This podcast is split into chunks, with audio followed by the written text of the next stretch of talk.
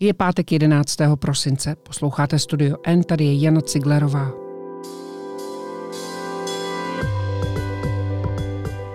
Dnes o tom, co se děje v krematoriích, když umírá tolik lidí jako teď.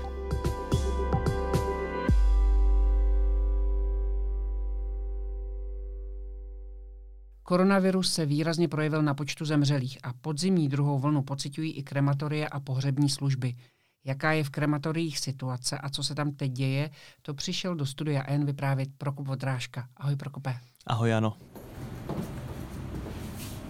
No a tady v podstatě je kniha umrtí kde teda vlastně vidíte, že jsou pořadové čísla, tady se zapíšete podle toho nového zákona. Mm-hmm. Jo, napíše se jméno, datum narození umrtí, kolik se při, přivezl a jestli se dal do chladáku nebo do mrazáku, mm-hmm. kdo ho přivezl, kde ten člověk umřel, jestli bude mít obřad nebo ne, jakou měl rakev a SPZ. Mm-hmm. To je hodně trnem prý v oku, ale nám to jako nevadí, je to práce navíc, dřív tohle neexistovalo. E, Prokope, proč do krematoria, co tě na tom zajímalo? Tak vlastně tady se celou dobu řeší nějaká první vlna, ta první linie, řeší se nasazení zdravotníků a mě napadlo, jestli se není důležité zaměřit se i na tu poslední linii, protože ať chceme nebo ne, ten koronavirus se prostě projevuje na počtu zemřelých a dotýká se to nás všech. Mě osobně se to také dotklo, také jsem během léta vlastně ztratil člověka ne, ne v závislosti na koronavirus. A člověk si uvědomuje, jak ta, jak ta opatření se ho vlastně jako dotýkají a co ti lidé musí prožívat. A ta krematoria jsou vlastně ten poslední krok v tom, jak se vypořádáváme, vypořádáváme s tou epidemí. A kam jsi vyjel? My jsme byli v Jindřichově Hradci. Říkáš mi? Eh, my jsme tam byli s fotografem Aha. naším, Gabem, a tam jsme vlastně byli v malém krematoriu, dal by se říct nevýznamném. A tam jsme se snažili nějakým způsobem zachytit, jak to vlastně v, Jindřichově Hradci a v okolí funguje a jak se staví, jak zažívají ten nápor, který se, který se projevuje. My jsme o tom psali několik článků, Petr Koupský vlastně několikrát upozornil, že ať chceme nebo ne, ať tomu říkáme, ti lidé umírají s covidem nebo umírají na covid, je vlastně úplně jedno. Ten nárůst počtu zemřelých tady je, projevil se a projevil se právě i v těch krematorích a třeba i v tom Jindřichově Hradci, kde jsme přímo byli. No a jaký je ten nárůst, kdyby se měl vyčíslit? A, tak tam, tam zrovna tam byl specifický případ, já jsem to tam jako upozorňoval, že uh, té, v těch jižních Čechách fungují tři krematoria, z toho jedno je z nějakého plánované výpadku jako zavřeno, takže tam přímo v tom Jindřichově Hradci byl ten nárůst prostě ohromný. Tam vysvětlovali, že fungují běžně na dvě směny týdně, to je jenom, abych tak jako řekl nějaký hrubý odhad, tak za tu jednu směnu zmiňují, že se že spálí 8 těl zhruba.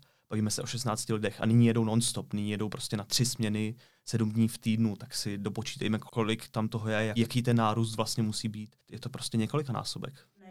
Tady 90, 90, 95% lidí skutečně dává přednost kremaci. Mm-hmm. Je to samozřejmě nejenom moderní, ale jednodušší pro ně způsob jako pohřbení, jo? Mhm. protože náklady na pohřeb jsou samozřejmě, co se týče jako úhrady, zakopání hruba a tak dále, prostě celkově ty náklady jsou mnohem větší než náklady na kremaci jako takovou. Jo, včetně rozloučení třeba v obřadní síni, ale prostě vždycky v souvislosti s pohřbem, samozřejmě, když má být takový, jaký má být, tak eh, že jo, tam musí být muzika, jako dechová hudba, že nepůjdete k hrobu potichu, mm. většinou i pan Faraž. A to jsou položky, které prostě se načítají. Kopání hrobu dneska řádově je kolem 10 tisíc korun. Mm-hmm. Jo, to pro řadu lidí je samozřejmě velká částka. Jo. Ale tahle situace se vlastně týká všech krematorií, jestli se nepletu, protože těch zemřelých je zhruba 8,5 tisíce kvůli covidu a to ale se taky odrazí určitě nějak na tom celkovém počtu zemřelých, nebo ne? Je to tak, je to tak. Myslím, že všechna krematoria a obecně pohřební služby řeší tady ten nárůst. Eh, v Olomouci, v Ostravě museli kvůli tomu zřizovat nová chladící zařízení. Je to prostě problém, který, který je s tím spojený. Zažívali to na jaře v zahraničí, mluvilo se o New Yorku, mluvilo se o, o Itálii. My jsme už to zažili na podzim s tím, že jsme se mohli nějakým způsobem připravit a, a nedosáhli jsme nikdy takových kapacit nebo, nebo takového problému, že by opravdu jsme se museli bavit o tom, že ta těla nejsou kam dávat nebo tak. Takže jsme nemuseli nikdy použít ty chladící boxy? Uh, myslím, že v Olomouci v, i v Ostravě to využili, ale zase na druhou stranu pořád je to nebo aspoň z mého pohledu osobního, já nejsem expert, tak mi to přijde aspoň jako důstojné řešení toho, že sice jsou to chladící boxy, ale pořád je to prostě varianta. Já byl, byl jsem v jednom z těch chladících boxů v Jindřichově Hradci a říkám si, že je vlastně jedno, jestli, jestli je ta rakev v, v chlazené místnosti nebo jestli je to v chladícím boxu. Ale chápu, že pro mnoho lidí to může být třeba i nějaký jako etický rozměr. No a jak to v těch krematoriích vypadá? Tak je to, myslím, že tam je taky nějaká únava z toho, z toho náporu a a jako obecně třeba říct, že lidé, kteří pracují v pohřebnictví, aspoň z té mé zkušenosti, jsou mnoha k té smrti a vůbec k tomu přistupují mnohem jako, jako zcela jinak, než si my dokážeme představit. Oni, oni to prostě berou jako práci, ta, ta práce s těmi mrtvými je pro ně jako obvyklá. Nejsou zaskočeni z toho, že musí pracovat prostě s mrtvým tělem, ale zažívají ten nápor jako všude jinde. Prostě popisují, jak musí pravidelně jezdit do do místních domovů důchodců, do místních pečovatelských služeb, protože těch se to dotklo nejvíce, tam ten koronavirus řádí. Mají vlastně, jako ne, neřekl bych, že, že tam je úplná jako únava těch lidí z toho, jakou si můžeme zažít třeba prostě v uh, zdravotnických zařízeních. Pořád oni jsou ta poslední linie, kde tam není ten reálný nápor, že by bojovali o životy těch lidí. Oni říkají, že oni jsou služba a jejich úkolem je to, aby pomohli co nejlépe té rodině, těm pozůstalým oni těm lidem, kteří tam jsou, už vlastně pomoci nemůžou. No a jak, jaký lidi tam pracují? Já si nevím představit, že bych si vybrala jako povolání práci v krematoriu, ale ty jsi se tam s několika lidmi setkal. Kde se tam vzali? Co je tam přivedlo? Já jsem se tam setkal třeba s ředitelkou paní Paluskovou, která vyprávila, že byla úřednice na místním úřadě a pak najednou jí řekl, že je tady volné místo, tak se tam vydala a popisovala teda scénu, jak se tam dostala další člověk, který tam byl, tak to byl opravdu ta, ta, obsluha té kremační pece. To byl pan Josef, který vyprávěl, že jezdil s kamionem a vlastně ho nebavilo, že musí čekat na odpočívadle, tak mu někdo řekl prostě, a nechceš tady za rohem, vlastně on, on byl sokolí, on bydl třeba pět kilometrů od toho, nechceš uh, jezdit tady pro pohřební službu a on jako, že ne, ne, ne. A nakonec jako ho to vlastně chytlo, už tam pracuje několik let a, a je, je to pro ně nějaká, nějaká větší jistota. Teď už teda v této situaci musí být i u té pece, musel si obnovit nějaký nebo zařídit nějaký ten eh, kremační list, nebo co, jak bych to řekl, nějaký vlastně profesní list, aby mohl vykonávat to zaměstnání, protože to jednoduše nestíhali. No a pracuje se teda jinak s lidmi, kteří zemřeli na covid, museli ty krematoria nějak upravit tuhle tu svoji činnost? Tak um, jsou tady jako různé postoje k tomu, že třeba právě v tom Jindřichově Hradci si musím říct, že jsou velmi obezřetní právě v tom ohledu té ochrany těch svých zaměstnanců. Malý 8 těl za tu šichtu, tak pět jich tam 100% bude z covidu. Jo?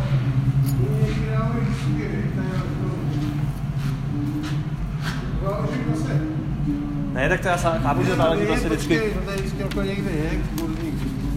Tadyhle třeba máš, zákaz otevření, vidíš to? No jasně. No a já teďka to, tady taky mám zákaz otevření. Hmm. Chápu.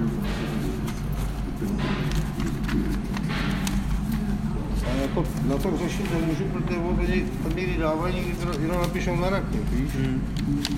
No, to mm-hmm. taky. taky, no. Covid. No, to je všechno covid, no. Když je tam zákaz otevření, tak je to covid. Mm-hmm.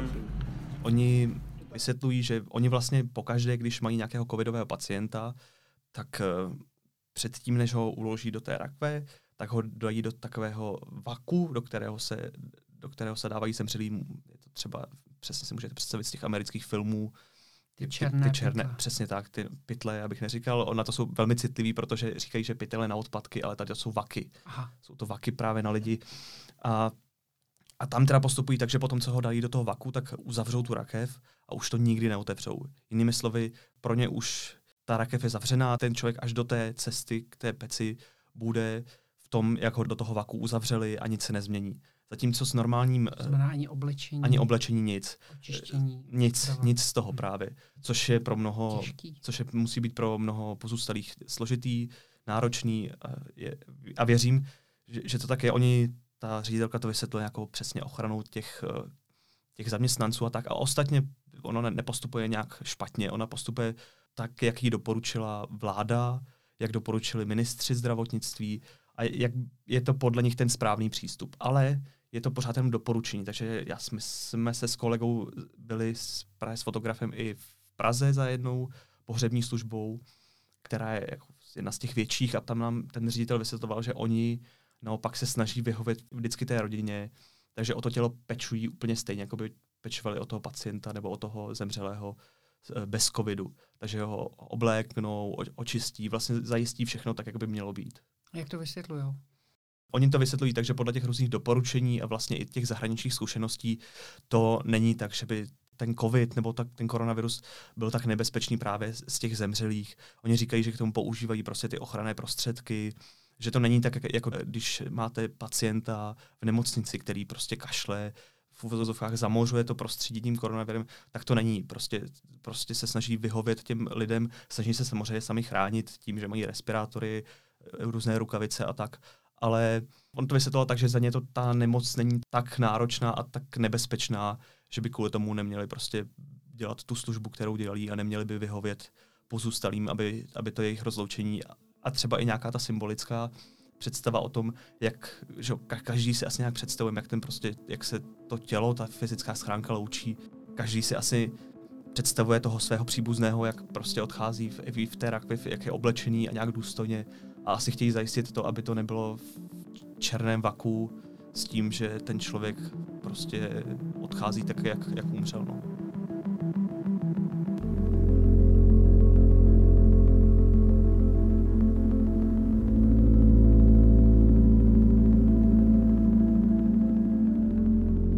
To těžký, ne? Tak uh, bohužel jsme se dostali do situace, kdy je to vlastně každodenní věc, je to, dotklo se to mnoha lidí a myslím si, že je vlastně jako potřeba se asi k tomu i zamyšlení, že jsme v situaci, kdy jako mnoho lidí vlastně nemá, nemůže se samo ani, ani nějak jako rozloučit. Každý, když se, když se člověk loučí, tak, tak chce mít ten pohřeb, chce mít to symbolické rozloučení. Uh, jako na, na pohřeb se mi zdá, že vždycky, a jsou to i zkušenosti těch, těch pohřebních služeb, že vlastně často dorazí i, i ti nejvzdálenější příbuzní, i, i ti kamarádi, chtějí se symbolicky sami s tím člověkem rozloučit. A v mnoha letech to tako není možné. Pohřby se odkládají, pohřby se, pohřby se ruší, prostě jsou, jsou lidé, kteří mají doma třeba, tady moje osobní zkušenost, opravdu v rodině máme vlastně jako eh, tady urnu s mým příbuzným a čekáme vlastně na to, až, až bude ta vhodná chvíle, aby se s ním všichni, kdo chtějí, mohli rozloučit myslím, že to je jako náročné na psychiku a jak vlastně nás všech, jak v těch pozůstalých, tak myslím, že i, i ty pohřební služby, protože oni pořád, eh, jako, ať můžou být jakkoliv cyničtí a, a, a vnímat tu smrt jako mnohem víc přirozeně než my a mnohem denodenněji, pořád jsou ti první, kdo vnímají to, to, to utrpení těch lidí. Oni, oni se často zúčastní těch pohřbů a vlastně cítí ten smutek té rodiny, že jo? Jsou, tam, jsou tam s nimi a když teď musí řešit věci, jako že přijde, to řešili v minulosti, že přijde 12 lidí a oni musí prostě někomu říct, pardon, tady může být pouze 10, že přijde v současnosti, jsou ty další omezení, přijde 25 lidí a prostě oni musí zažívat to, že se nějaký vzdálený příbuzný, možná i blízký příbuzný u větších rodin nemůže dostat k tomu a samotnému rituálu, který by mu pomohl se jako s tím vyrovnat tak věřím, že to je náročné. A uchytilo se takový ty internetové přenosy přes iPad. Dělají to lidi, říkali ti uh, pracovníci těch krematorií a pořebních služeb, že se to, jestli se to nějak využívá, nebo jestli se to naopak nikdy nechytilo?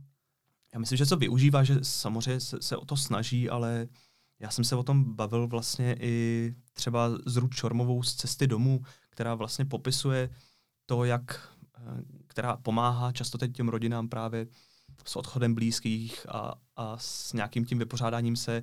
A ta sama říká, že to jako je nějaká forma toho, jak se s tím vypořádat, umožní to aspoň nějaký přístup, ale pořád, ať, ať podle mě chceme nebo ne, tak ten fyzický kontakt, ať už, ať už jako za života nebo, nebo i po té smr- smrti při tom rituálu toho rozloučení, tak je vlastně jako mnohem důležitější než to, že to uvidíme na obrazovce. Prostě pořád je to o tom, že tam je ta rodina a, a nějak společně s tím prožívá, takže myslím, že z těch zkušeností, a teď opravdu je to tam jako výsek, tak eh, se to využívá, ale rozhodně to nemůže nahradit tu situaci tak, jak by byla v tom ideálním případě, ale tak jsme prostě v, jako ve velmi jako hrozné situaci jsme a musíme se s tím asi všichni nějakým způsobem vypořádat.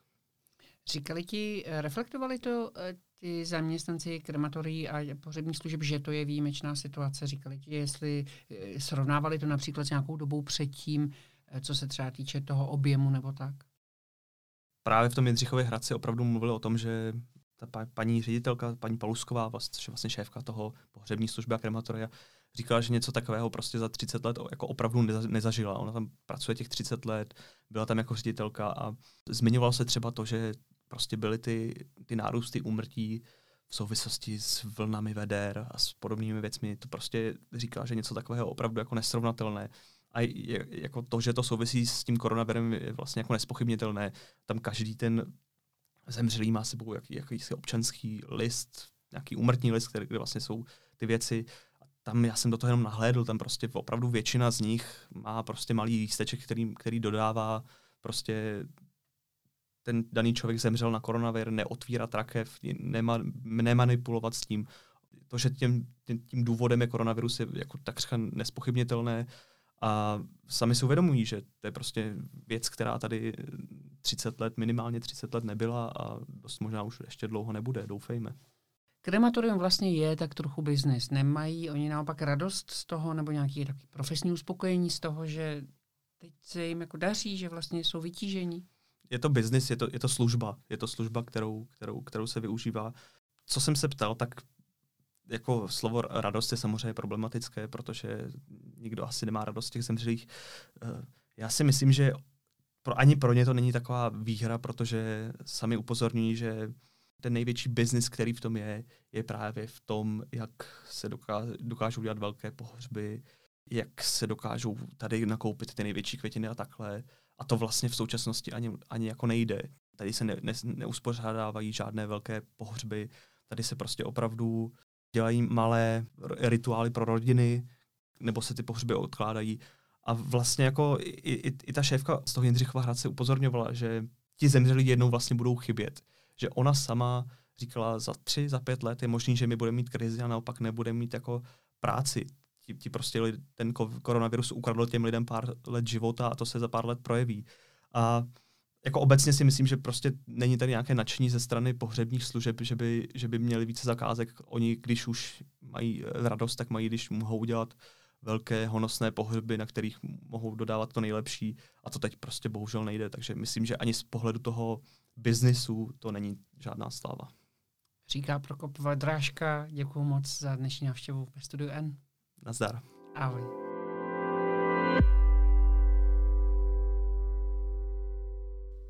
Následuje krátká reklamní pauza, za 15 vteřin jsme zpátky. Je, natoč ty kapry. Mobil přes palubu? Nevadí. S novým si užijete mnohem víc i díky 24 GB dat, která vám přidáme k tarifu. Více na t-mobile.cz lomeno Vánoce. A teď jsou na řadě zprávy, které by vás neměly minout. Roušky jsou podle ministra zdravotnictví Blatného fajn, ale ještě lepší jsou respirátory. Lidem proto doporučil, aby dali seniorům k Vánocům celou sadu respirátorů FF2P. Je to nejlepší dárek. Může jim nejen zachránit život, ale umožnit, aby se vůbec nedostali do potíží, řekl ministr. Vláda pokračuje v tažení za zákazy a v opravném nařízení zakázala tentokrát prodej kávy či čaje sebou. Bez bližšího vysvětlení to potvrdilo i ministerstvo zdravotnictví. Veškeré nápoje si tak musí zákazník vypít přímo v provozovně, kde si je zakoupil. Pokud bude Česko ve čtvrtém stupni, bude ministerstvo na pondělním jednání vlády navrhovat, aby si lidé mohli nahory přijet zaližovat, ale nemohli se tam ubytovat. To se samozřejmě nelíbí provozovatelům hotelů, kteří avizují, že se budou bránit. Uzavření hotelů přes Vánoce a Silvestra jim totiž způsobí velké ekonomické škody. Na čtvrtém stupni už ale Česko je, a to 6 dní, a pozitivní je nejméně každý čtvrtý člověk, který se nechá testovat. Ženy v Česku nejsou zastoupeny téměř v žádných rozhodovacích pozicích v politice, ekonomice, vědě, médiích či ve sportu. Vyplývá to z měření indexu genderové rovnosti EIGE, podle něhož si Česko v rovnosti rozhodovacích pozic od roku 2010 velmi pohoršilo. Z 28 zemí jsme se propracovali na pěkné 26. místo, tedy třetí od konce. Moc nových pěkných věcí teď zrovna nezačíná, ale jedna zajímavá ano.